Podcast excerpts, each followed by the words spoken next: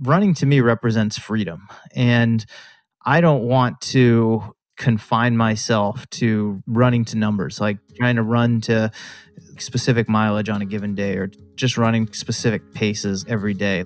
There's a freedom to it and a fluidity that I, I think is really, really important. Like, not every workout has to build toward something or target a specific energy system, especially right now where there are no races to build toward. For me, and what I'm trying to preach to my athletes, like, look, you almost got to think of running right now as more of an outlet than ever. Sometimes you just need to remind yourself what made this pursuit fun in the first place.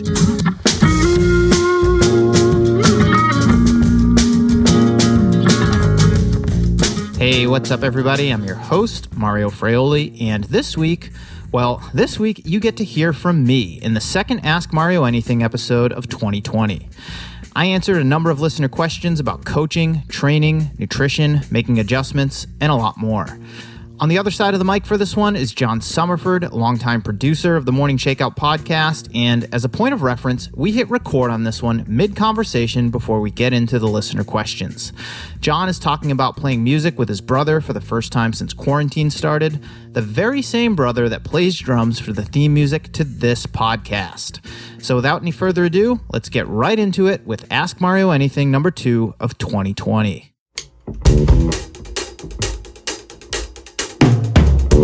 It's like it's a bit like your podcast where it's a weekly thing where like every week you're committing to output a certain product mm-hmm. and i mean i just find like doing that with music i don't know it's just like it's exercising those muscles and right. like i become so much more springy with that where like i almost feel like in the last couple of years like that creative muscle almost sort of like atrophies unless i use it but for me the key is doing it every week and having that like sticking to that that deadline. Yeah, you got to be consistent with it. I mean, I've definitely noticed that, and it's something I preach with all of my athletes in terms of running. The more consistent we can be at it, the more you're going to develop and grow. But it works in creative pursuits as well. Oh, yeah. If I don't write for a period of time, like I get rusty. I've noticed that in the past. I mean, with my newsletter, part of the reason that I put it out every week isn't just because readers expect it now. I mean, that's certainly part of it. But for me, it forces me to sit down for a period of time every week and to work all of this stuff out that I've been thinking about, that I've been reading, that I've been listening to. And some weeks it comes easier than others, but the consistency element of it, I think, has helped me to become a better writer because I am regularly, quote unquote, flexing yeah. those muscles as you just described. So I imagine with music, it's pretty similar. Yeah, totally. Um, it's it's pretty much exactly that. For me at least, like an important thing that I try to remind myself of is the particular output of that workout or that session. I mean, it could be like a running workout or it could be a writing workout. Or mm-hmm. in my case, uh, like I played bass last time, so it was, it literally was a finger workout. But the reward that you're reaping from that hour or those two hours, it's the practice. It's not necessarily the output a lot of times the songs I come up with, they're just garbage. like I, I listen back to it and I kind of laugh, but uh, there's always one or two, there's a couple minutes that are nice out of the hour. And that's, that's the important part, just to get those muscles firing and, and just to create something. Yeah, it's the same thing with running and same thing with writing. I mean, you're not going to knock every workout out of the park and not every run that you go on, even if you're consistent about it isn't going to feel good. Same thing with writing. I mean, there are some weeks I write shit, um, but the important thing is that I wrote something. It's not that I wrote something crappy. I mean, it's just it's going to happen. But that's what's going to help open the doors to something better down the road. I mean, I'll have weeks where I sit down and it's just a struggle to write and get the words out, and I'll schedule the newsletter for publication and i just know not that i mailed it in i mean I, I, never mail it in i'm always just doing the best that i can but some weeks what does come out just isn't all that great but it gets out there and then there are some weeks where things are just like really clicking and i think that's a result of those weeks where things weren't really clicking and you almost need those in order to have those breakthrough moments where things just flow right yeah Yeah. What about um? So you you you talk about like writing, and some weeks, like you looking back at what you made, you're like, ugh, that was a real mm-hmm. stinker this week. Do you find that your does that feeling change ever? Like looking back at older recordings or older, I guess, older writings in your situation. Yeah, it's a good question. I do go back and reread some of my newsletters or re-listen to some of my older podcasts and even the ones that in that moment when I was making it or I hit send or I hit publish on it, I didn't feel like it was great. I can go back weeks or months or sometimes years later and just look at it with a fresh set of eyes or listen to it with yeah. a different set of ears and have an appreciation for where I was at in that moment in time because when you're in it it's hard to really see all the things that may or may not be influencing you but when you're far enough removed from it you can be a little bit more objective and i've found that for me and i think if i'm being honest with myself the podcast or my skills as a podcaster have gotten better and a big reason for that is because I've gone back and listened to some of my older episodes everything from the questions that I ask to the pace that I'm speaking at to the space that I'm giving, I can go back now and and and really understand like why it was shit at the time and mm-hmm. make the appropriate adjustments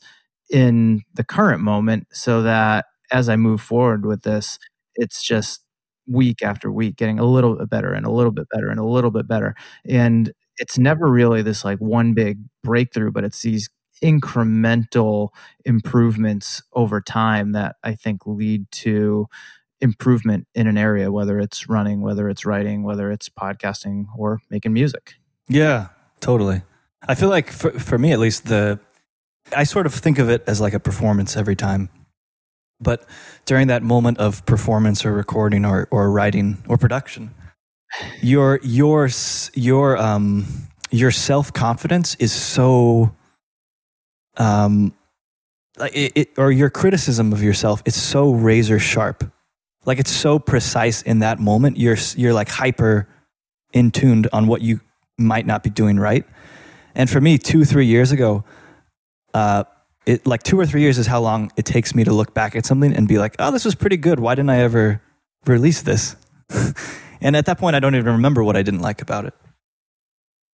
It's funny to hear you describe it in that way because I think about my newsletter that I put out every week and the podcast, which now comes out every week, as performances. And I do prepare for them much like I do for a race or much like a musician might prepare for a show. And I'm in that headspace when I'm actually doing the thing and I'm releasing it for others to either read or listen to, just consume in general. But I mean, it's just like not, you know, there there are just sometimes you're when you're in it, like you can tell, like, okay, this is going well, like things are clicking. I'm just oh, gonna yeah, keep yeah. riding this momentum. But you also have those moments where you're like, ah, God, this just like things are not jiving for me today, but I got to stay with it. Like I just got to keep doing it because that's what's important is that I get this thing out and that I get it done. And then if you do these things consistently, this is a thing that I've realized over the years as a coach and more recently as a writer and a podcaster.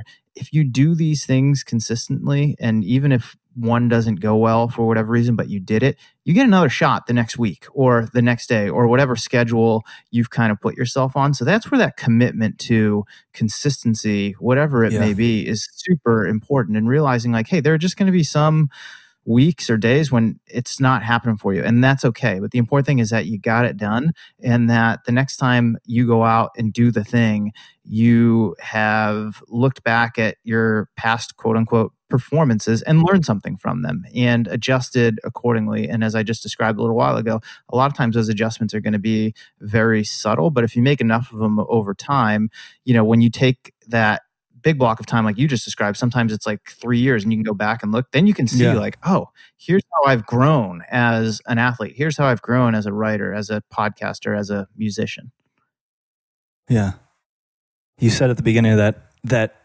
there are some times when you're in the moment during an interview or during uh, a recording or, or a performance, you'll almost realize like, oh, I'm part of something great right now.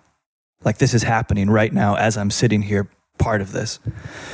For me, I get that feeling a lot of times, but a lot of times I don't get that feeling. I don't actually feel that.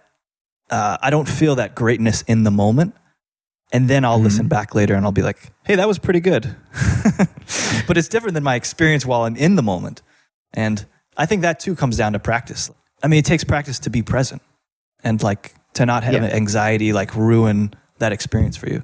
Yeah, well, that's exactly it. You have to practice being in the moment. If you're thinking about what the finished product is going to be before you actually get there, you're kind of screwing yourself while you're in the midst of it. You've just got to be like very focused on what you're doing. There are a lot of times when I'll have conversations for the podcast. I think this is the best example that I can give where I'm not really aware that it's going well or going badly like in the moment like that's not what i'm thinking about i'm just so engrossed in the conversation and then all of a sudden like an hour and 45 minutes later it's time to wrap it up and like i finish yeah. and i've got this feeling like hey that went really well like i just felt like there was a good flow and things were cl- clicking and it went really well but shit i'm gonna have to go and listen back to that because i don't remember a damn thing that i talked about because i was yeah. just i was just so wrapped up in it while while I was there. And and to me, like that's always the best feeling when I'm like, I can't even remember what I just talked about with this person for the last however yeah. long, hour and a half, hour and 45 minutes. And and to me, I'm like, well, I'm gonna go back and listen to it. One to just like remind myself of what the conversation was about, and like, yeah, I'll do some edits and and things like that. But it's like to me, that's like, oh, well, it it went well. Like I know that yeah. I got out of it what I intended as I was going into it. It's a good sign, right? Because in that moment, you're not sitting there as an editor, you're sitting there as a performer. Yeah. And I think that's where a lot of us get in our own way sometimes. As an athlete, we quote unquote edit ourselves during a workout. Like we will overanalyze a split during an interval session or you know during a tempo run. And you know yeah you've got to make adjustments but you're not actually in the moment. You're just thinking about crap that last split was like a little bit too slow. Or as a writer if you're literally editing yourself as you go it's going to be really hard to start stringing sentences together. Sometimes you've just got to flow and let it go and then give yourself a little bit of space and go back and you know make the edits appropriately. So i think it is a skill a learned skill to be present in whatever it is that you're doing yeah totally agreed well uh I don't think either of us can guarantee this is going to be an, an hour and 45 minutes long and we'll, we'll never check the time, but we do have some questions to get to. Yeah. So I guess that was a, that was about a 13 minute preamble and we didn't actually get to any of the questions but i'm your host mario fraioli the man on the other side of the mic is john summerford he is the audio ninja here at the morning shakeout this is i believe the second ask mario anything episode of 2020. John, we've already been chatting for a while, but I'd like to officially welcome you to the Morning Shakeout podcast. Thank you so much. Uh, it's a pleasure to be here and uh, be back. Yeah, to be back, a return guest. I'm one of the few return guests on the show. Well, you're kind of a you're actually one of the only return hosts because technically, I guess I'm the guest for this mm. show since you're the one asking me the questions and I'll be spitting out the answers. So you are in very rare company. Absolutely. Sorry, Jeff. We'll pull in for you next time. so we do have reader submitted questions. Um, why don't we catch up? Is there anything that you like to fill the audience in on as far as what's going on in your life the last few months? Oh, well, I mean, the last few months have been unsettling i guess is the word that i keep coming to um, more than more than any others i've had periods of you know real excitement and optimism and energy to do you know x y and z and then i've had periods where you know i've just been you know kind of really down on the state of affairs in the world unmotivated to work i had stretches where i was really motivated to run and i was getting after it for a while and like doing these kind of like virtual races and solo time trials in the last like month or so it just hasn't been I guess super exciting for me. I've been I've been running every day still. I've run every day since March 1st, but I mean there are days where I'll just go out and do 3 miles. But to what we were talking about earlier, I guess before we quote unquote officially started this episode, to me the the consistency is key. And Yeah. it doesn't mean you have to run every day, but right now where all of my days are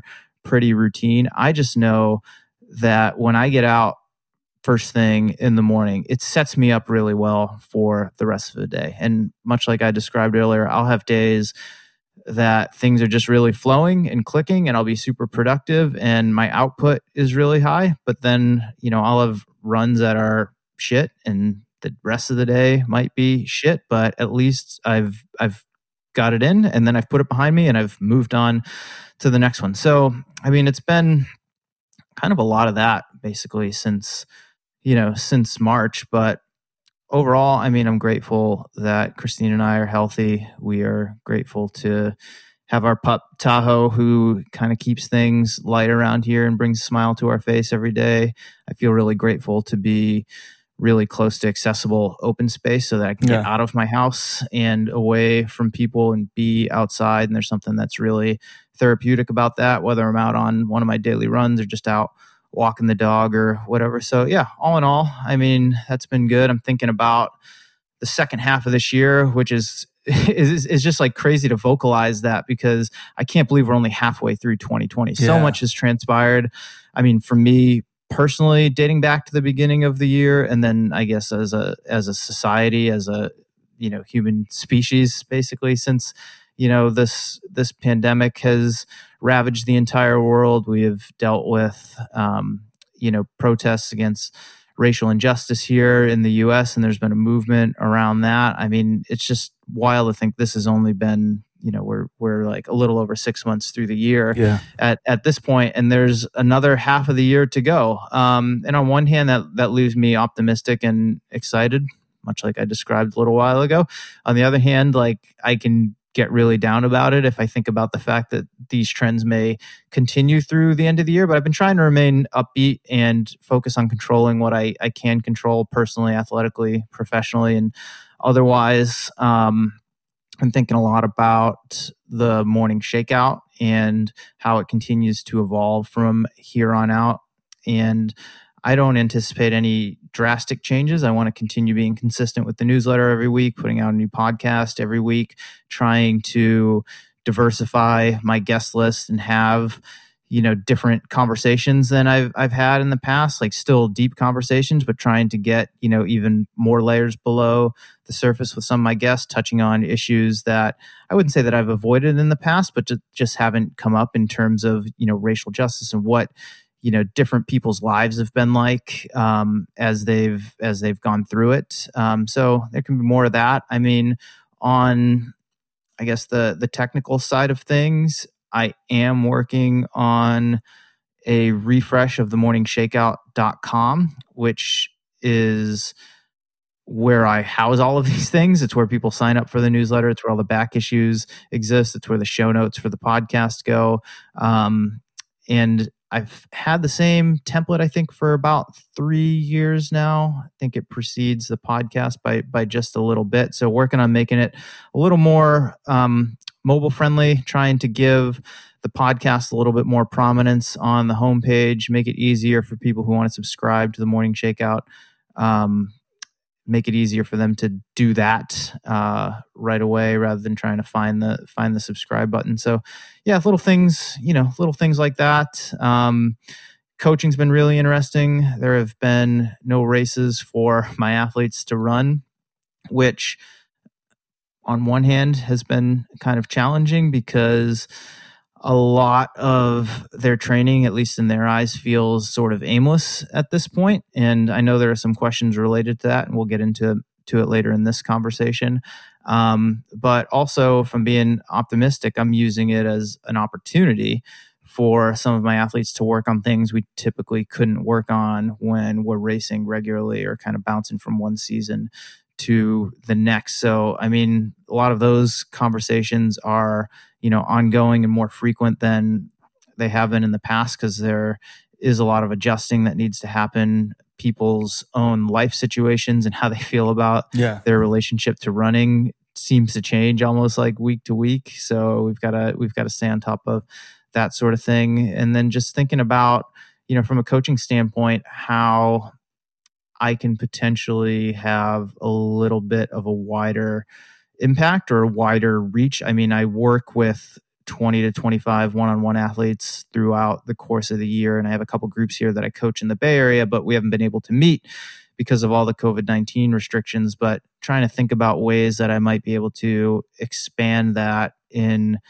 a digital way, for mm-hmm. lack of a better description, where I can, you know, work with athletes, even if it's on a, a bit of a looser basis, um, who aren't necessarily close to me geographically, but be able to be a resource for for them and trying to figure out like what that might look like. So yeah, that's a that's a lot, but I mean I've had time to think about these things and yeah. I'm trying to figure out how to best implement them. Well, I wanted to ask you about your your some of your athletes.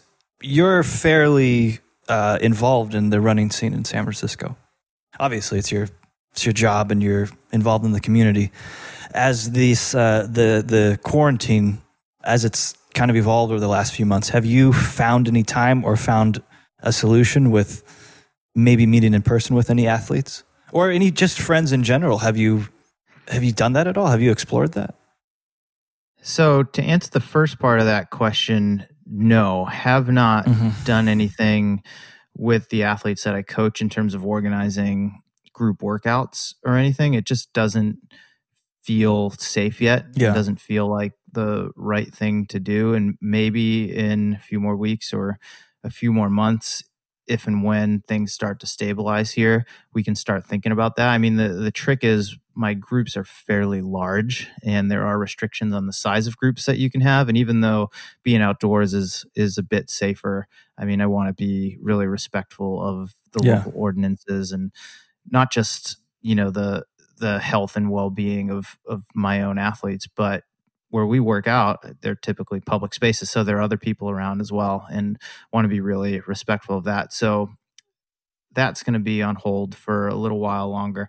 Personally, in the last, I'd say, six weeks, I started running with a few of my friends with one other person at a time. And I think I've run with three different people on four occasions. So still not a lot. Um, but my wife and I have decided that we are going to start slowly yeah. expanding our our bubble um, and running or in her case riding her bike with friends of ours who we know and that live close and that we've been in contact with and know have been on the same page as us as far as following the suggested protocols and you know doing what needs to be done to to keep ourselves safe. And and we're doing these things you know outside and taking the proper social distancing measures. course, i always run with a buff around my neck and um while I don't wear it like around my mouth while I'm running with my my running partner when we do get on the trails and we're passing by people making sure that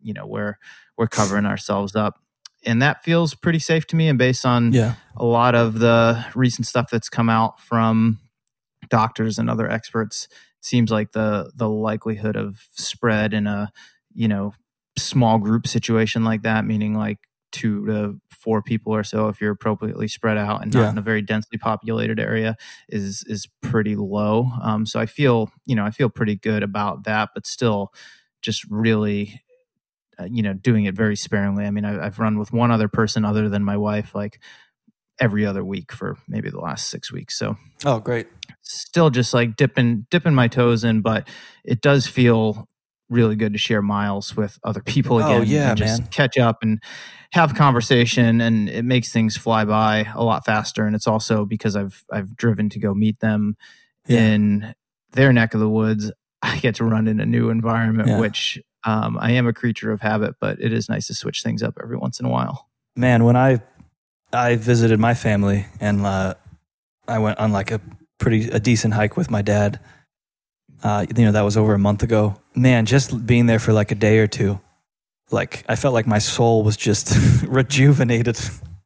yeah, it I, makes it makes a huge it makes a huge difference, uh, and I don't think we should we should discount that. Yeah. And also, I think if you're if you're doing it in you know very intentional ways like that, Yeah. where it's like okay, you're going to see your family, or you're seeing like you know one close friend every every so often, and you're taking the proper protocols. Like from what I've seen, read, listened to, and experienced, like that seems pretty safe. It's those instances where you're getting in big groups, you're inside, you have prolonged exposure to someone, you're not following the safety protocols. That's where that's where people are getting into trouble. And Yeah. those are the situations that I mean we've been avoiding since the the very beginning, but as we've learned more and as we've learned more as the experts have learned more, you know, we've become comfortable with the idea of doing things with one or two other people at a safe distance on an infrequent basis. This episode is brought to you by my friends at Tracksmith. Tracksmith is a Boston based brand led by a group of runners who are committed to making classically stylish, cutting edge running apparel. Their focus is real world athletes, so the kind of runners who sneak a workout into their commute or plan vacations around races. Sound familiar? Does to me. Tracksmith designs all their products for the needs of serious amateurs, so they only use the best materials, from sweat wicking, stink free merino wool to a unique Italian nylon knit for their performance shorts. And all their garments feature thoughtful details that let you focus on your workout. As we head into summer, I love, love, love training in the Twilight Tank and the Reggie Half Tights. It's one of my favorite combinations, especially when I want to run fast. Both pieces are lightweight and super breathable, which helps me stay cool and allows me to move freely when the temperature starts rising. To welcome listeners to the podcast, Tracksmith is offering $15 off your first purchase of 75 bucks or more. To learn more, visit tracksmith.com slash Mario and enter the code Mario15, that's Mario15, when you check out. That will save you 15 bucks off your first Tracksmith purchase of $75 or more. My thanks to Tracksmith for their continued support of the Morning Shakeout podcast. Now let's get back to the show. Why don't we uh, start with something? Question is from Craig S. With races canceled for the foreseeable future, I'm exploring taking my usual road running self to the trails. Any advice for a trail beginner from someone who also started exploring trails later in their running career? Good question. Um, before I get to it, I started racing trails later in my running career. So it wasn't until 2014 that I really started racing trails and ultras and considered myself a quote unquote trail runner. But I'd always incorporated trail running or running on trails. I mean, since I was in high school, I'd drive out to the local reservoir and you know get off road and do some of my distance runs on on that. So um, it's a matter, I guess, it might be a matter of, of semantics, but I think if you're getting onto trails for the first time or thinking about getting onto trails for the first time, realizing that depending on the type of trail, it can be a very different type of experience. If you're going from the roads to, you know, gravel footpaths or, you know, wide fire roads where you're on smooth dirt, it's not going to be that hard of a transition. It's a little bit softer underneath your feet. It's going to feel, generally feel a little bit better on your body because the impact forces aren't quite so high. But the learning curve isn't that steep. Whereas if you live in a place where the trails are very rocky, very rugged, and not super duper runnable, um, the first piece of advice I, I would give you is to let go of any preconceived notions in terms of pace and distance, um, meaning like your normal five mile road run that takes you 40 minutes could take you an hour or more if the trails are really rocky and, and really, really technical. And realizing that the the pace and the distance don't matter so much. So I would say the adjustment that I would make is to focus more on time than distance because oftentimes on trails they do run slower than the roads. So your normal five, seven, 10 mile route could take you a lot longer in terms of time than it would on the road. So just just you know focusing on on time first rather than distance. Um, also if you're on trails that aren't super smooth aren't super runnable think about your footwear. You might want to upgrade your typical road running shoes to something that is a bit more trail specific that has a bit firmer outsole that can handle that type of terrain that has different types of cushioning that are going to help soften the impact a little bit of some of that off-road stuff that you are now navigating. Um, so that's that's worth looking into. A lot of popular road running shoe models do have trail versions that are a, a good place to start. Um, but you know, many brands now are are building trail shoes that you know while they provide you more protection than a road shoe actually feel more like a running shoe than a hiking boot which wasn't exactly the case say like you know 10 15 years ago so might want to look into your footwear um, and then the last thing I, I would recommend is working. I mean, all runners should be doing this anyway, but especially if you're going to the trails, it's a much more athletic activity and endeavor than running on the roads. When you're running on the roads, there is a lot of repetition to it. There might be some ups and downs, but generally you're moving in the same plane the entire time. And things are pretty predictable for the most part. When you're on real trails, uh, the terrain is not going to be so consistent. Not only is there more elevation gain and loss, but what's going on underneath your feet isn't always predictable and uh, isn't always super consistent. So, what I mean by working on your athleticism is doing some ancillary work to strengthen your feet, your ankles, your lower legs, um, working a little bit more on your lateral movement because yeah. there is more of that when you are trail running than there is when you're running, you know, just out on the roads. And I mean, some of that's just going to come from spending more time on the trails. I mean, the more time you spend on the trails, the more proficient you're going to get, the stronger you're going to get, um, the better you're going to be at it. But off trail, you can do work in the gym to work on strengthening those specific areas. You can do exercises that address some of that lateral movement. I mean, you know, just doing some stuff like standing on a wobble board, um, yeah, can make a big difference. You're gonna you're gonna improve just your your stability on a on a unstable surface. Like working on stuff like that, uh, you can get away with it on the roads, but on you know trails that aren't super smooth, risk of rolling an ankle or falling or you know just yeah. straining something goes up uh, you know goes up almost like exponentially if you don't have any experience on that or with that this could be just because i'm i'm lanky and clumsy but it's almost like a balance activity for me like that's what i'm yeah. focusing on not falling and and and uh, rolling my ankles yeah, it's a much more athletic activity. I didn't mention this before, but the other adjustments that you can make when transitioning to the trails are shortening your stride. I mean, oftentimes the terrain is going to force yes. you to do that, but by taking shorter stride, you're going to have more control of what's going on underneath your feet. So if you naturally have a very long kind of lanky stride, it's just not going to work on most trails. So you have to shorten things up, which is going to quicken your cadence a little bit. It's going to force you to be a little bit lighter on your feet. I mean, I've always found for myself and the athletes that I work with, like trying to reduce the amount of ground contact time that you have, just working on being a little bit more nimble, especially when running downhill, can go a long way in terms of being a, a more proficient trail runner, especially on technical terrain. And this is from Scott D. With no races on the calendar, how has this affected your coaching advice? And has it been an opportunity for some, other than running trails, of course?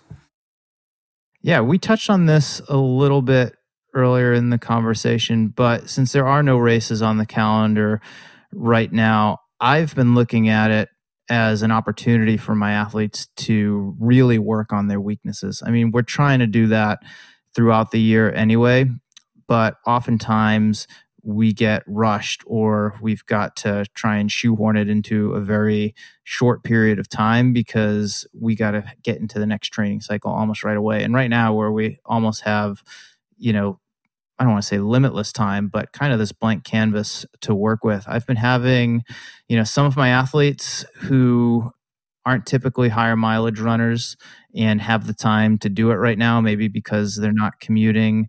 Um, they don't have a race coming up, so they're more willing to do something a little bit differently, like you know, upping their mileage. Some of them are are running more volume than they typically would. We're experimenting with that, seeing if we can use this time as an opportunity to really develop them aerobically in a way that we can't when they're working full time. They have a commute they are constrained by life. I mean, and that's just that's just life. Um, you know, and and it limits some people in that way. So, you know, I've got a few folks who are on that sort of plan. I've got other folks who, you know, run two marathons a year. They have a buildup of races that they do leading up to it. For what for those reasons, we are always in, you know, some sort of specific training cycle, and maybe they're trying to, you know, run certain times like in in those races. Like now we're using this as an opportunity to do like more hill work. Like i've got a, a, good number of my athletes who i have doing what i call just a fundamental phase of training and we're doing like one short hill session a week which is like anywhere between 10 and 30 second repeats at a very high intensity with a lot of recovery. It's not super specific to anything but you know it's a great way to build muscular strength to work on your mechanics to develop power that's not something we can really spend too much time on like when we're in the thick of a training cycle but now we have the time. So we can do like you know a 6 to 10 week block where we're doing one of those types of workouts you know every week. We're doing more effort based fartleks throwing the watch away in terms of trying to hit a specific pace and just letting people get a little bit more you know in tune with what a certain effort feels like. And that is going to set them up well for when we do get back into these specific training cycles because my my hope is that they're not too attached to their GPS watch at that point or or what particular pace that they're running that they've learned to sort of feel things out a little bit more. So using it as an opportunity you know in in that way. Um but the biggest thing, and to answer the first part of Scott's question, is there is no result that we're working toward right now. So it's getting these athletes to really, if they haven't already, develop a process oriented approach to their training and to really love and embrace the process of being a runner when it's not necessarily leading to anything on a particular day. And yeah. I think most runners listening to this who train for races that is what their training builds toward everything builds toward like this this day and you know it's certainly thrown a lot of of my athletes for a loop it's you know thrown me for a little bit of a loop from a coaching standpoint because you're always looking at that event and then working backwards to to build the plan. And here where we don't have this like you know this end date this goal that we're working toward um you know, in, on some level, it's like, okay, well, are we going to do what we're doing in perpetuity? Well, no. So I've been building like, you know, little cycles, like six week cycles, eight week cycles, some athletes like 12 week cycles, making sure that we're, we're still building in like periods of rest in there, even though they're not necessarily recovering from this like big long race or big long effort. Um, but the, the real takeaway there is just like getting them to, you know, embrace the process, much like we talked about earlier being consistent and realizing like hey not every workout is going to be one that you knock out of the park. It's a matter of like what's important is is just getting it in. Um, and if we get it in consistently enough those workouts are going to stack upon one another. Your fitness is going to you know improve and it's going to set you up well to go in any number of different directions when things normalize. So that's really the approach that, that we've been taking very much a process oriented approach working on a lot of fundamental foundational elements of what it means to be a runner regardless of what your specific you know focus is so that when we get to this point whether it's later this year middle of next year late next year no one knows.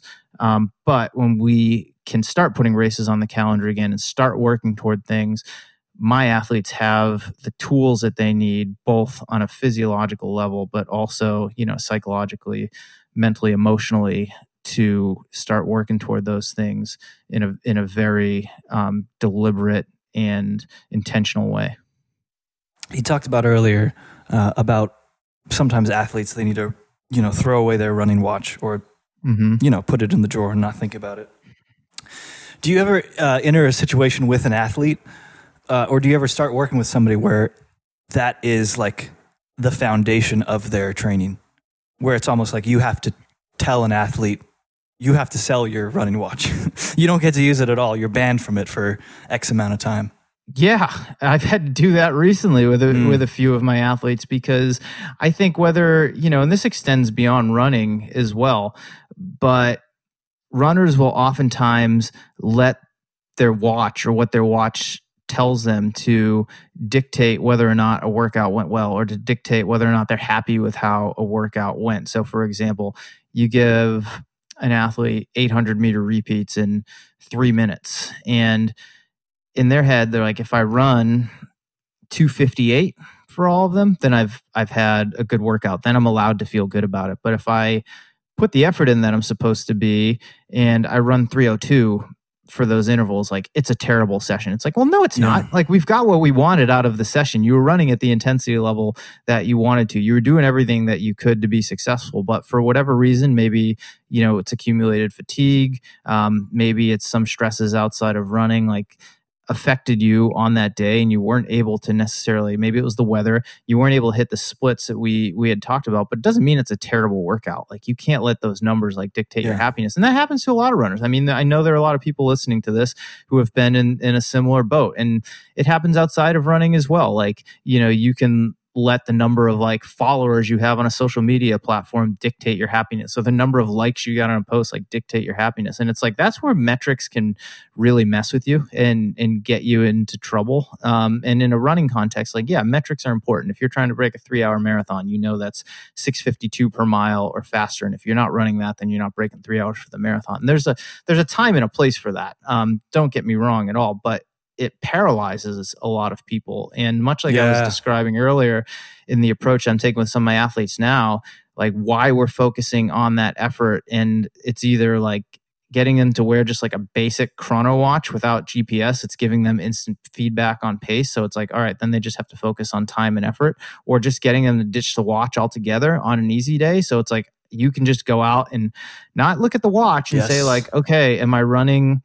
You know, nine minutes a mile, nine to nine thirty, which is in my easy range, and like that's telling me it's easy, so I'm where I need to be. Or just asking yourself, like, does this feel easy? Like that's what I want my athletes asking yeah. themselves. Like, okay, if Mario says go out and do an easy run, you should be able to ask yourself, like, well, does this feel easy? And if the answer is like, well, no, this actually feels like kind of hard, then back off. Like have the yeah. confidence to to back off. Learn that you don't need the watch to to tell you that. But I have some people who are so attached to it. Um, and I tell my athletes all the time, you are not a programmable robot. I cannot just say, like, hey, I'm going to put 255 800s into your watch and it's going to go out and that's what you're going to do. Like, you you are a human being. There are a number of things that are going to affect you on a, a, given day. Like, let's focus on how it's supposed to feel. It's like, yeah. the, it's like the old Bruce, Bruce Lee line, right? It's like, he's like, don't think, feel and that's what I want my my athletes to do. So for some of them, I, I have them take the watch off on their easy days and just go find a loop that they know takes them, you know, is, is four miles or typically takes them like 30 to 35 minutes. Like they they they feel pretty confident like what the distance is and just go run it easy. Or when we're doing specific workouts, having them either like fix their GPS watch in such a way that they can't see their moving pace. Like it just gives them, you know, the their running time or the interval time, but they can't actually see how fast that they're moving, or getting them to wear like one of those old school. It's crazy I'm calling it old school at this point because it's all I owned until just a few years ago. but like one of those like Timex Ironman chrono yeah. watches that doesn't have have GPS and saying like, yeah, hey, yeah. the workout today is going to be, you know, six by three minutes at you know eight out of 10 perceived effort with a two minute jog in between. And when you are running that interval, like you're not going to have the watch telling you like what pace you're running. And, you know, if that's hard, like you've got to ask yourself, like, am I kind of pushing it to that point where like I can't spit out another word or, you know, I'm, you know, I'm where I have to be. And if the answer is no, then you got to make an adjustment one way, you know, one way or the other. Uh, and those are important skills to develop as, as a runner. And, to go off on a little bit of a tangent, like I've been I've been a runner myself now for 23 years, going on 23 years, and GPS technology really wasn't ubiquitous until you know relatively recently but my early years in high school i didn't run with a watch at all and then i started i ran basically with a chronological like just a stopwatch until 2014 and I feel really grateful that that's how I came up as a runner and I didn't have access to that technology until recently because it taught me how to be in tune, more in tune with my body and to run by yeah. feel and to listen to it and to adjust. Because I think there are a lot of newer runners today, or certainly those who have been relying on a GPS watch since day one, because who doesn't want to know how far they've run and what their pace is, who don't ever develop those skills. And they're so, so important, not only if you're an elite athlete, but if you are any kind of aspiring runner, you're competitive in your own way, even if it's just with yourself, to learn how to how to modulate intensity, how to push yourself based on how you feel and not what the watch is telling you. Yeah. How about this? Uh, type A personality, avoid analytics because it doesn't work for you you know I, I, never really thought of it quite in that way but i mean most type a personalities yeah. one of the biggest things i try and get them to do is to avoid analytics or at least to evolve their relationship with the analytics mm-hmm. because again and i say this to a lot of my athletes all the time you are not a programmable robot yeah and and even if you think of yourself that way like what fun is that? Like that's that's no fun right? I mean you know part of the fun for me as as a runner and always has been and what i try to instill in my athletes as a coach is is the exploration aspect of it is like you know just trying to explore your potential like trying to figure out for yourself like how hard you can push. And and and honestly like letting yourself fail every once in yeah. a while. I mean, I think that's what a lot of athletes and a lot of people in general are just are just scared of failure. Like, look, no, you need to fail so that you can ultimately succeed or or figure out what success looks like for you. If you're always trying to stay within a certain range or trying to hit a certain number, I mean, you know you're you're not really ever going to set yourself up for failure because you're just going to play to the number. Um, but sometimes like you just got to like ditch the watch or you got to find a way to you know avoid the data until afterward. It's not saying data is not important. I mean data can definitely be important. Data can definitely help you know inform some of our our future decisions but it should be something that we look at and analyze after the fact you know not during it and it's like anything else you can never become it's a tool like a, a watch yeah. is a tool. And regardless of what job you're trying to do you can never become too reliant on one tool. You've got to have a diverse toolbox. And i think one of the most important tools that an athlete can develop is to learn how to run by feel and to learn how to adjust on the fly not because their watch is telling them to speed up or slow down. You know you said you said earlier you're like well what fun is that I agree with that point, of course. But does that always resonate with people? Because I, I no. do I feel like I know lots of people that fun is not a that's not a factor that plays into a decision at all. Yeah, you're right.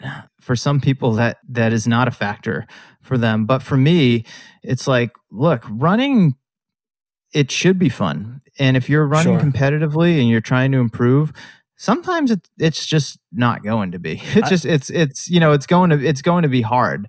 Um but at the same time like you gotta you know like you gotta want to do it. And, and i mean there's gotta be running to me represents freedom. And i don't want to you know just confine myself to running to numbers yeah. like trying trying to run to like specific mileage on a given day or to just running to like specific paces like every day like there's you know there's a there's a freedom to it and, and a fluidity that i i yeah. think is really really important like you know an, an example just to use this like this is maybe a, an n of one thing but i think people listening to this can can understand and appreciate it and have been there myself but like i went out for a run this morning right before we got on to record this conversation. And I knew that I wanted to push it a little bit. Like I wanted to run a little bit faster. It's been a while since I've done that, as I described. Like I've been in like a little bit of a funk, but I wanted to just kind of go out and, and do something. And I, I literally made up this workout like on the fly as I was going. I'm like, I'm going to do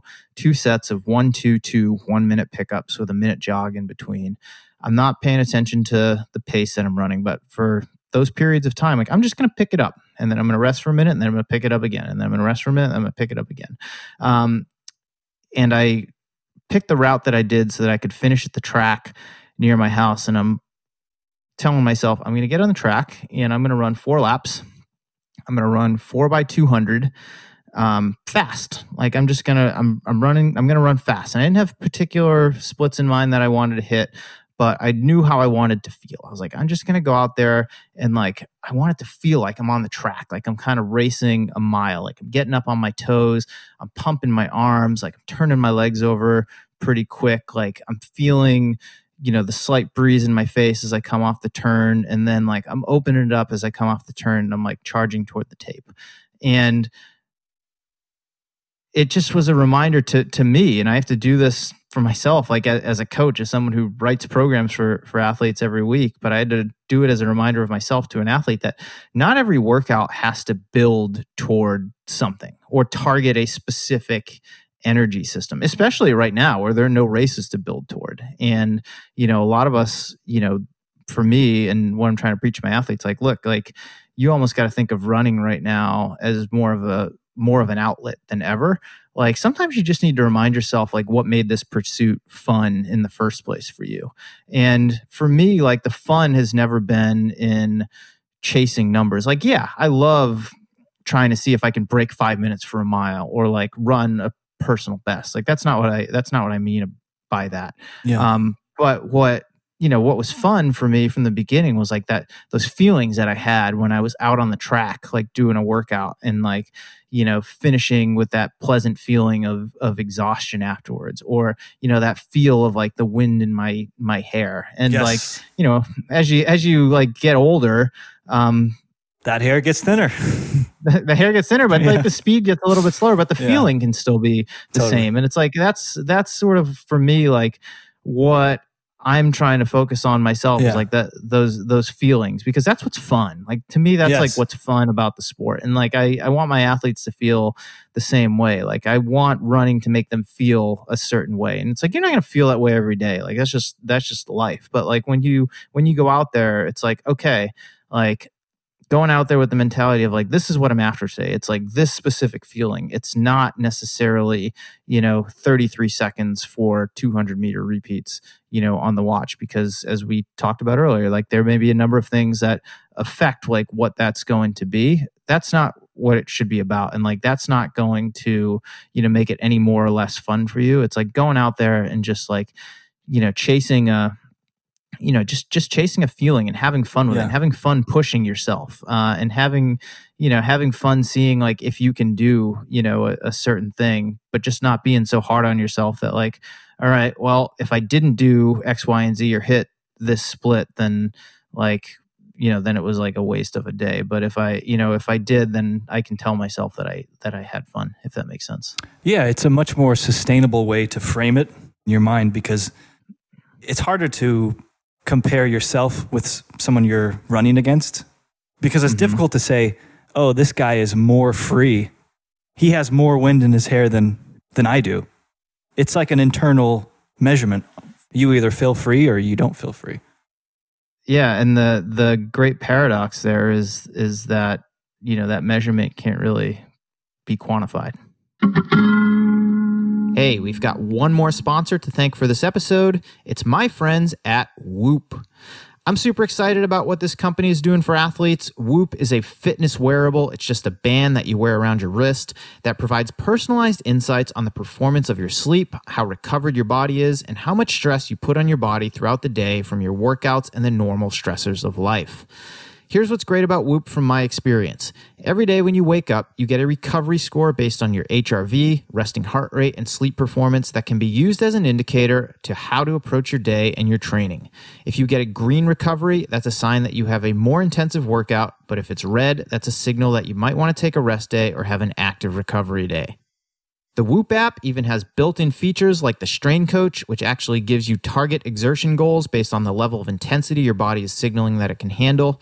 If you're not sure what type of training your body is ready for, this is an awesome feature to keep you from overdoing it. And based on how strenuous your day is, the app has a built in sleep coach, which actually lets you know how much sleep you should be getting so that you can wake up and be recovered based on your performance goals, which you can set for yourself. For everyone listening to this, Whoop is offering 15% off with the code Mario. That's my name when you check out. Go to Whoop, That's W H O O P dot com and enter Mario, that's M A R I O, at checkout and save 15%. Sleep better, recover faster, and train smarter with Whoop. My thanks to Whoop for supporting the Morning Shakeout podcast. Now let's get back to the show.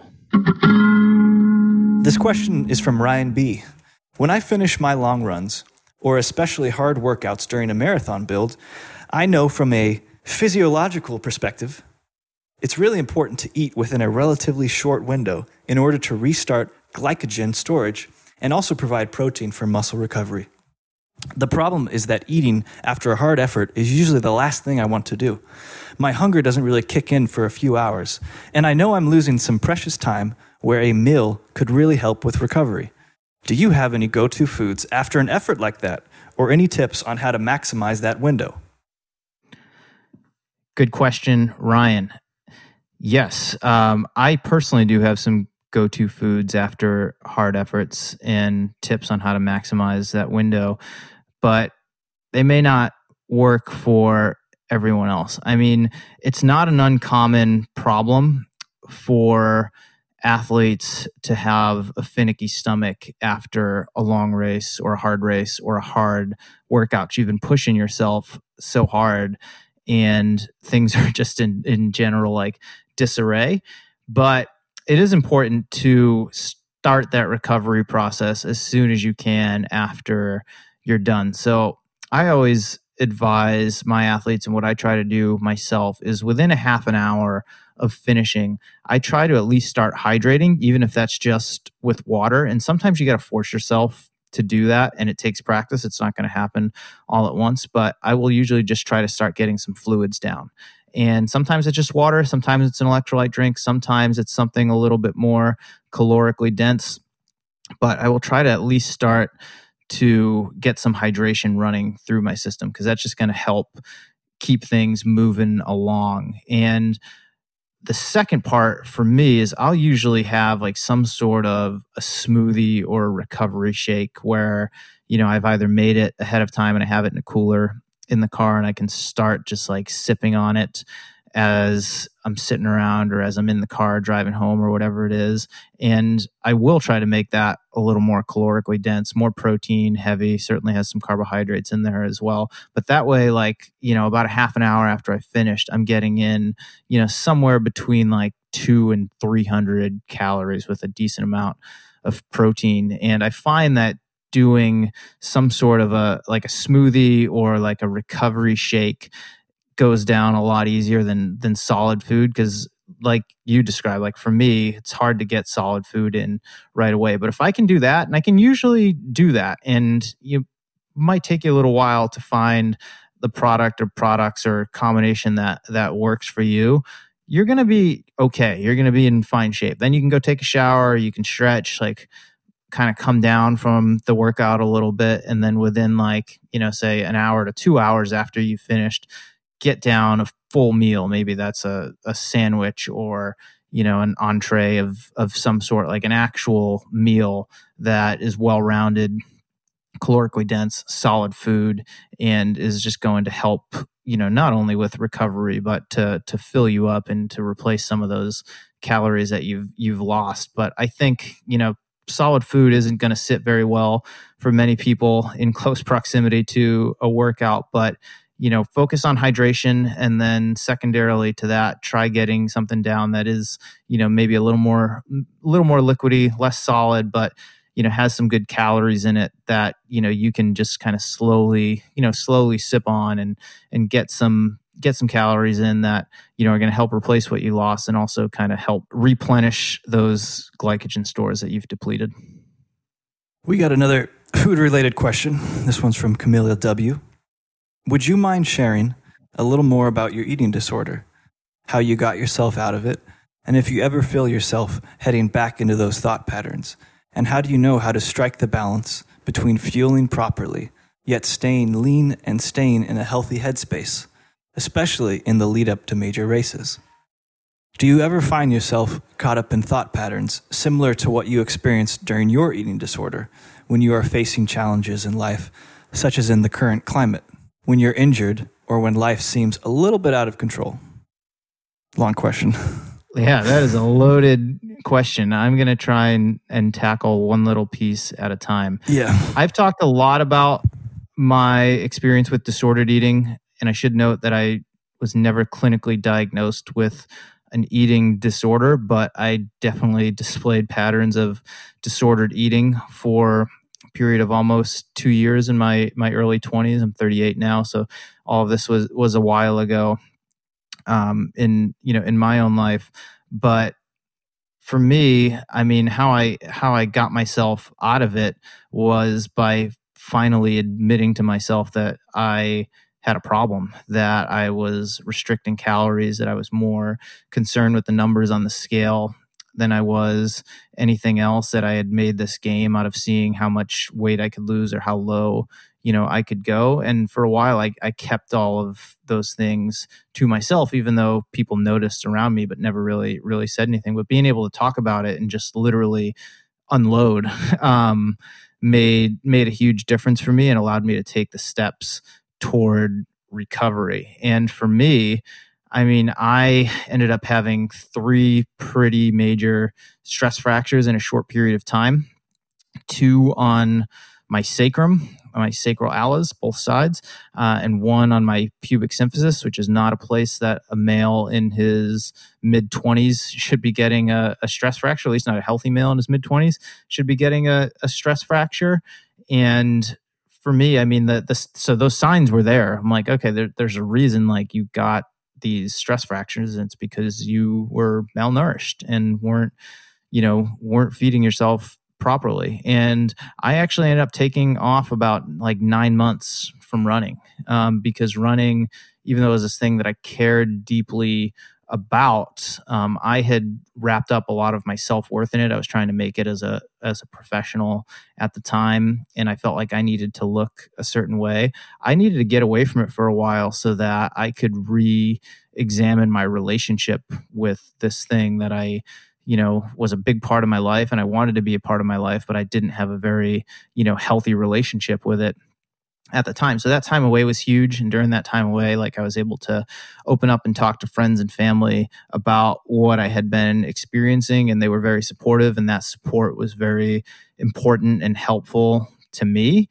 And you know as far as you know as far as like what i did to you know to continue getting myself out of it i mean i i started you know not depriving myself um, of food and and meals and i stopped counting calories and i stopped weighing myself. I mean back to the whole numbers and metrics thing. Yep. i mean this informs a lot of my perspective as a, as a coach as it relates to times that we put up in workouts and races. And you know again it's just a, it's a metric and they're they're tools but they shouldn't be overemphasized. And that's what i was doing you know with my eating. I was limiting myself to a thousand calories a day or less of, of food and oftentimes it was it was much much less and this is while i was trying to run like 115 miles a week and you can see how those those numbers don't exactly add up so i just nope. i let go of that um, i thought that i needed to weigh 120 pounds or less to be a top distance runner. So I weighed myself every day, multiple times per day,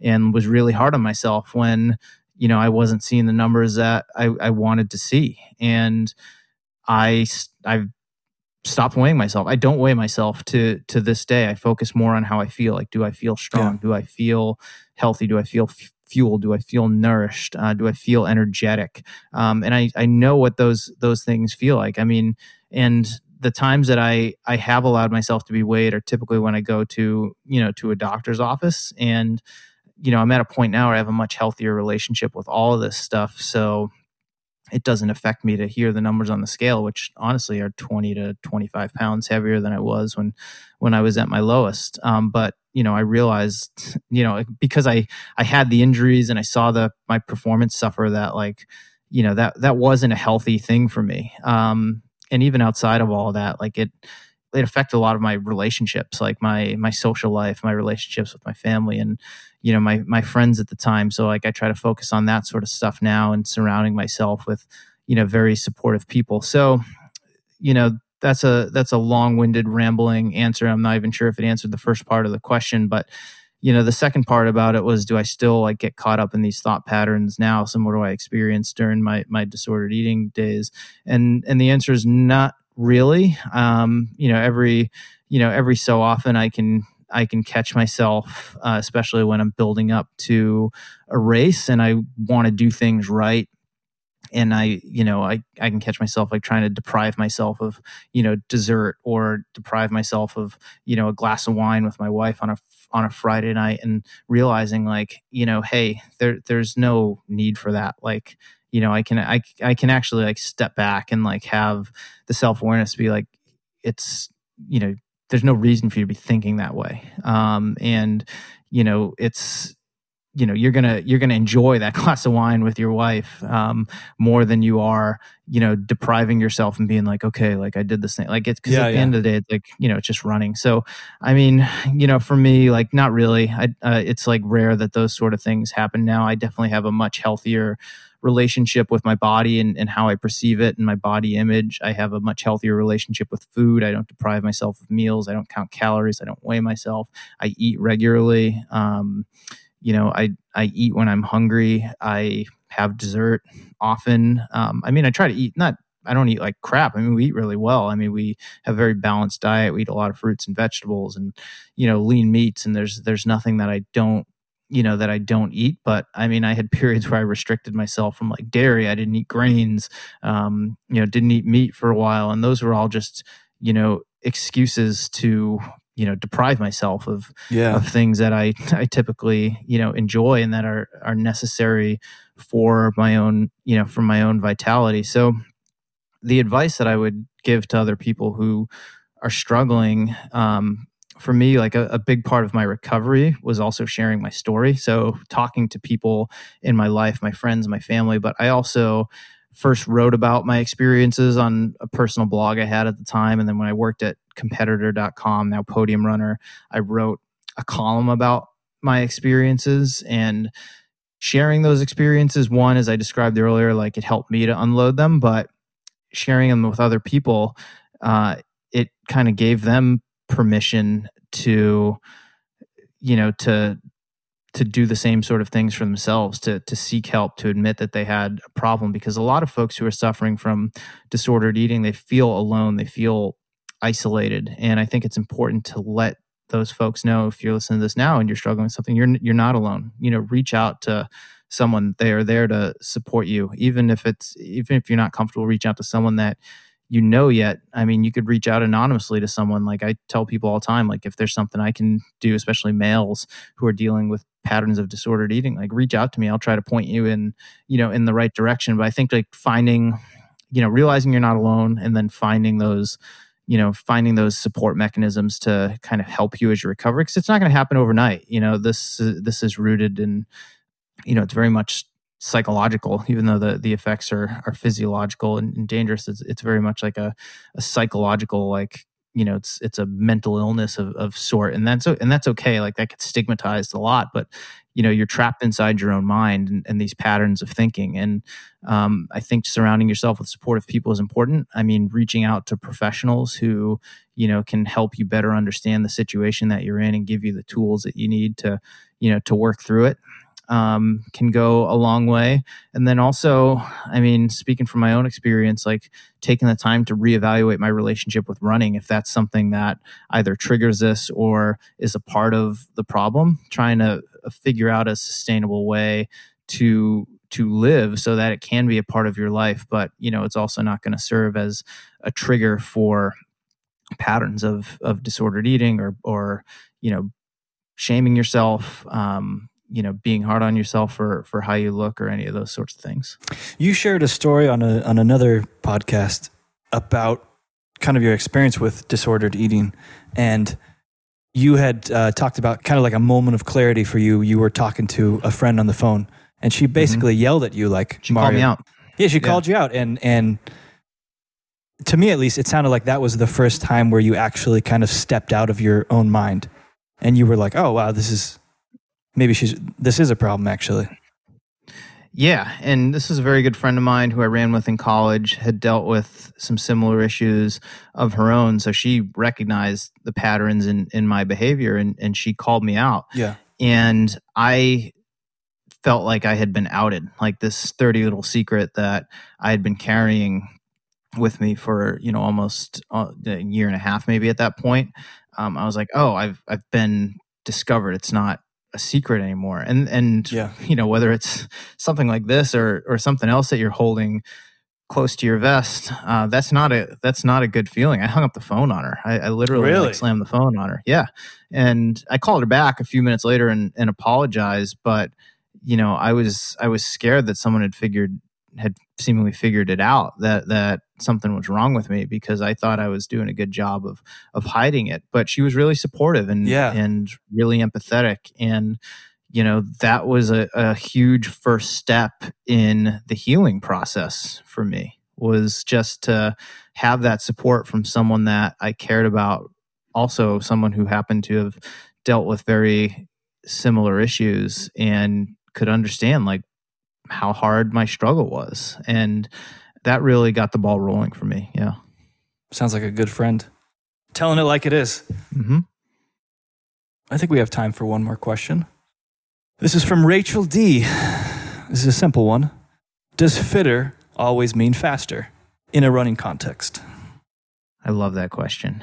There are many aspects and elements to what we call fitness, right? It's it's not just speed. A lot of people equate fitter with faster, but fitness is not just speed. It's strength, it's stamina, it's durability, it's mental fitness, it's you know all of these things combined play off one another. They support one another in in different ways. They balance each other out. So working on all of these elements doesn't always translate to faster race times at least not right away like what i was describing with some of my athletes earlier during this time in in quarantine like we might be taking this as an opportunity to work on developing their aerobic system like bumping their mileage up quite a bit higher, not doing as much intense speed work.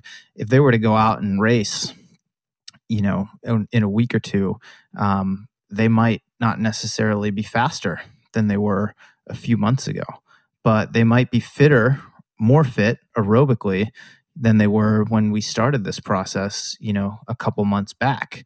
And down the road, when we maybe bring their mileage back a little bit and we start reintroducing some speed work, you know, I, have had a lot of athletes too during this period of time spend more time like in the gym, like literally working on on strength, and that doesn't always translate right away to to faster race times, but over time, like having addressed that element of the fitness spectrum can certainly contribute to to faster. So you know, on a micro level, like in the moment.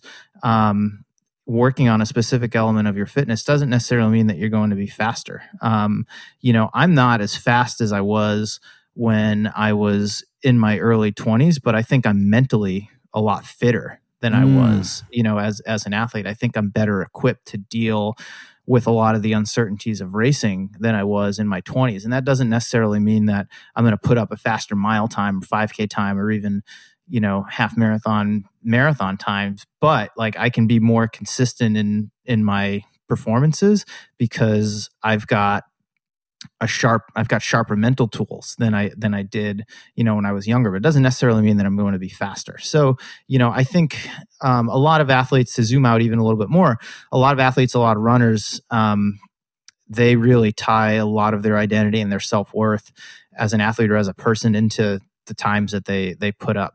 Um, you know and and runners do this all the time. Like i'm a three hour marathoner you know i'm a 245 marathoner i'm a 355 miler. Like they they use that as as a descriptive thing. And, and i've never like been a huge you know fan of that because those things they don't define you. Um you know yeah i mean you that's that's what you've run for those distances. Like those are the times that that you've put up.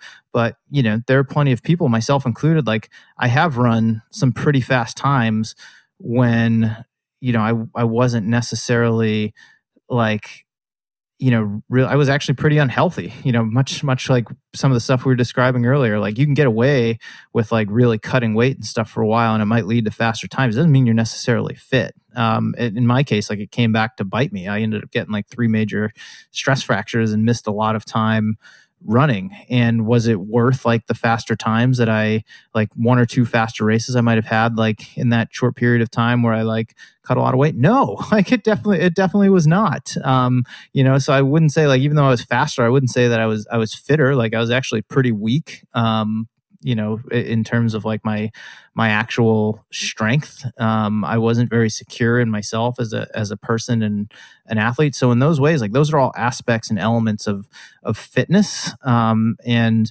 you know even though i was running fast i wouldn't say that i was necessarily like fit if that makes sense. Does this mean i have to change my instagram bio? Should i take my pr off of there? Oh god you don't have your your PRs in your Instagram bio, do you? No, of course. I don't have any PRs, man. I have wisdom yeah. PRs. Yeah, I mean, look, I mean that's that stuff is just like I you know, to each their own. I I don't yeah. understand it. Um you well, know, it's, maybe it's, it's, an identity though, you know? Yeah, may, yeah, but I think like it's a it's not a very strong part of your identity. I mean, you know, no one, you know, at the end of the day, no one but yourself really cares yourself and maybe your your coach to a degree like cares what you've what you've run for times like they they don't um they don't really define you i mean you know your times are your times like they're they're what you've you've run and you should try and uh, better those in, in certain situations. Like we should always be trying to be better versions of ourselves. But yeah, I mean, those those things do not, you know, they they do not define us. I mean, I think that's just a very, you know, if you're putting your PRs in your bio, um, to me that's just a you know you're just trying to stroke your ego and boast a little bit. And I, I don't know. To me it's just not my not my jam. All right mario. So in closing out uh, is there anything that you could leave us with just to just to kind of brighten the spirits a little bit just to something to help us keep looking forward? So i'm going to answer that just by reiterating some advice that i shared at the beginning of this pandemic that is not just applicable to what we are going through right now where there's a lot of uncertainty. There's always a lot of uncertainty in life. It's just that it it changes constantly. And what i'll share is, is applicable always. And whether it's just getting through the day or you know it's getting through a race or like a, a hard workout like i've got you know these kind of like seven pieces of advice that I constantly remind myself of. And I think if we are all able to remind ourselves of of these things or or aspects of it from time to time, we'll we'll all be better off. And, and number one is just accept the situation that we're in. I mean, as you just described, like we don't know how long this is going to go on. It may be a few more months, could be a couple more years. Life certainly isn't going to look the same moving forward as it did in the past. So we've got to play this hand. Like this is the hand that we're dealt. We don't, you know, really have a choice. So as crappy as it may be, like folding is not an option right now. So I think just accepting the situation that we're in is really important. It might might not be the situation you you want to be in, but just accepting like, okay, this is what I've what I've got to work with. Like what do I do next? Um, second is like just be aware of your surroundings. Try and understand what's happening around you. We live in a society and a culture more so than ever that is very very reactive. Um, the news headlines are constantly changing. You know, people are yelling at each other on Twitter. People are piling on to one another for a view that they have. I think it's just so important to be still and take stock of what's happening around you. Just be aware of what's going on. Try and understand what different people are dealing with. You don't always have to react. I think a lot of people feel like they have to respond to whatever it is that that's happening, and if they don't, um, you know, it says something about them. It's like no, just you know awareness is is huge. There are a lot of people who respond without being aware and i don't think that's necessarily a, a healthy way to do things. Um, third thing is don't freak out. I think there are a lot of people who have a tendency to freak out when things aren't going to plan or don't seem to be going their way. And whenever we're freaking out it means we're you know we're pretty emotional about something and being emotional is okay but you know if you're always emotional you're not really aware of what's happening around you as i just described you're going to be more likely to make rash decisions because things are are moving fast and you feel like if you don't act now that you might be in trouble tomorrow and, and sometimes yeah you do have to act quickly than others but more often than not you don't have to make a, a, a rushed decision. You don't have to react right away to to what's happening. So, you know, keeping calm in the face of chaos, um, just trying to remind yourself to to take a deep breath, to think things through, and to make decisions that are informed by reason and that aren't rash goes a long way building off of that is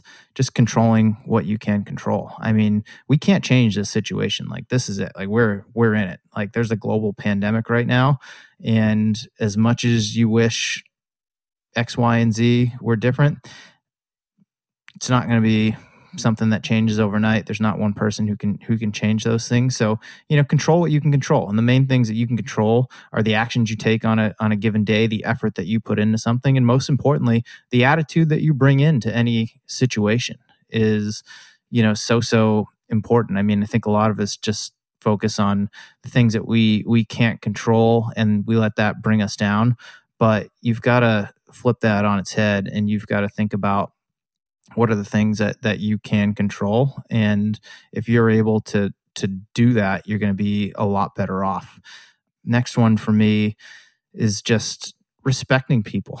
Uh, i think you know what bothers me more than anything uh, right now is like yeah we've seen some we've seen examples of people helping each other out in different ways and, and that is great and that makes me happy and makes me hopeful for our future but you see a lot of people who are just disrespecting others, who are just being flat out mean to others, who are just being very selfish in the way that they act and the decisions that they make. And like whether it's getting through this pandemic or just getting through life in general, we're we're all part of a society. Like we all live in we're all part of families, we're all part of local communities, you know states countries society as, as, a whole like this is about we it's not about me. Um and everyone especially right now and even outside of a global pandemic like everyone's struggling in their own way and it's not always obvious and people struggle to varying degrees. So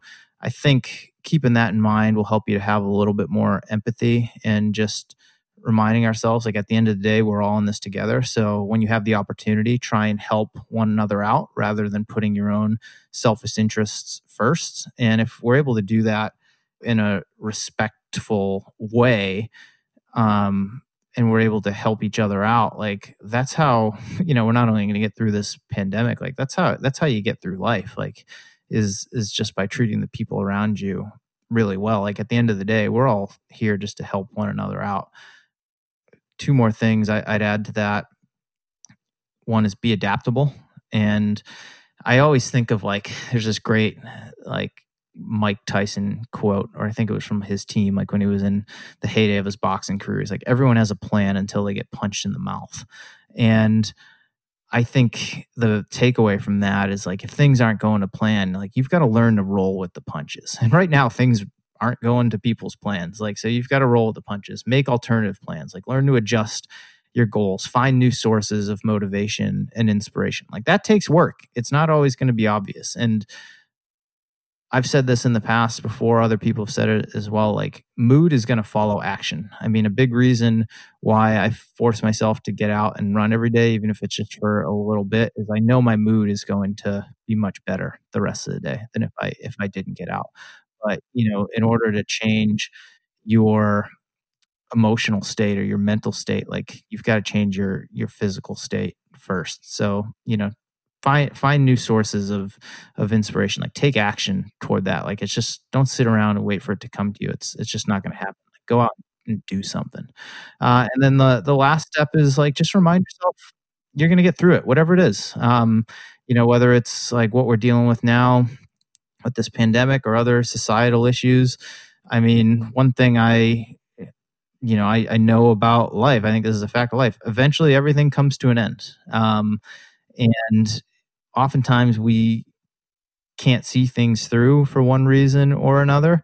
But even if you don't know when the finish line is, is going to come, and right now we don't know when this pandemic is going to be over. Um, you know, a lot of the things that we're dealing with as a society as it relates to, you know, racial justice and whatnot, like, you know, there's just not going to be, you know, it's just not going to end like tomorrow. Like it's just gonna like a lot of these things like it's gonna take time it's gonna take work and like that can be you know that can be stressful. It can make you feel like your effort is is for naught but you've got to tell yourself that if you keep working toward it um, that's what's important not necessarily you know knowing that that you've you've reached the quote unquote like end of something so you're just telling yourself like hey i'm gonna i'm gonna get through this and those times when i feel like i want to quit on whatever it is for for whatever reason, um, it's worth the effort to to keep going.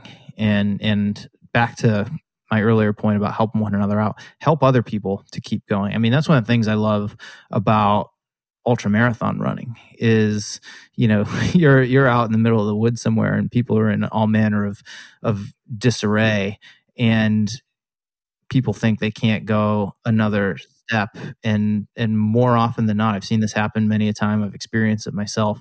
It's it's someone else who is also in that same predicament who encourages you to to keep going and and to get through. And i think if we can take that lesson and apply it to the rest of our lives like we're gonna we're gonna be much better off. Love it. Thanks for sharing that mario. It was long and rambly and based on a, a post of mine from the morning shakeout a, a, couple months back but i think it's i think it's especially relevant right now uh, given where we are in this country and you know as a as a greater humanity in in general but i also think you know these things are are applicable to life at, at any point you know? It's just like this is this current circumstance we find ourselves in it's just the it's just the challenge of you know of our time and there's going to be uh, there's going to be other challenges but these you know these same pieces of of advice apply and and hopefully they give people hope to work through uncertain situations well i certainly agree thanks for having me co-host again thank you for taking the time to co-host thank you to all the listeners who submitted questions. We didn't get to all of them, but I felt like we got to a, a, good number. We will do this again probably two more times before the end of the year. I'd like to do one AMA per quarter. John, it's always good to get on the mics with you and catch up a little bit. So thank you for hosting once again. My pleasure.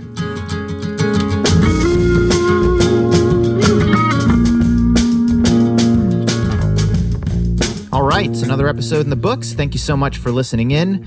If you enjoyed this episode, please tell a friend about it or throw up a post on Instagram, Twitter, or Facebook and encourage your followers to subscribe to the show. You can also leave a rating and a review on Apple Podcasts, Spotify, or whatever platform you're listening to this on, which only takes a minute and it really means a lot to me. A big thank you to both Tracksmith and Whoop for sponsoring this episode of the podcast. Tracksmith is a Boston based running brand led by a group of dedicated runners who are committed to building superlative quality, classically stylish, and cutting edge running apparel for real world athletes. I train regularly in their Twilight Tank and Reggie Half Tights, staples of their spring collection, which is now available online.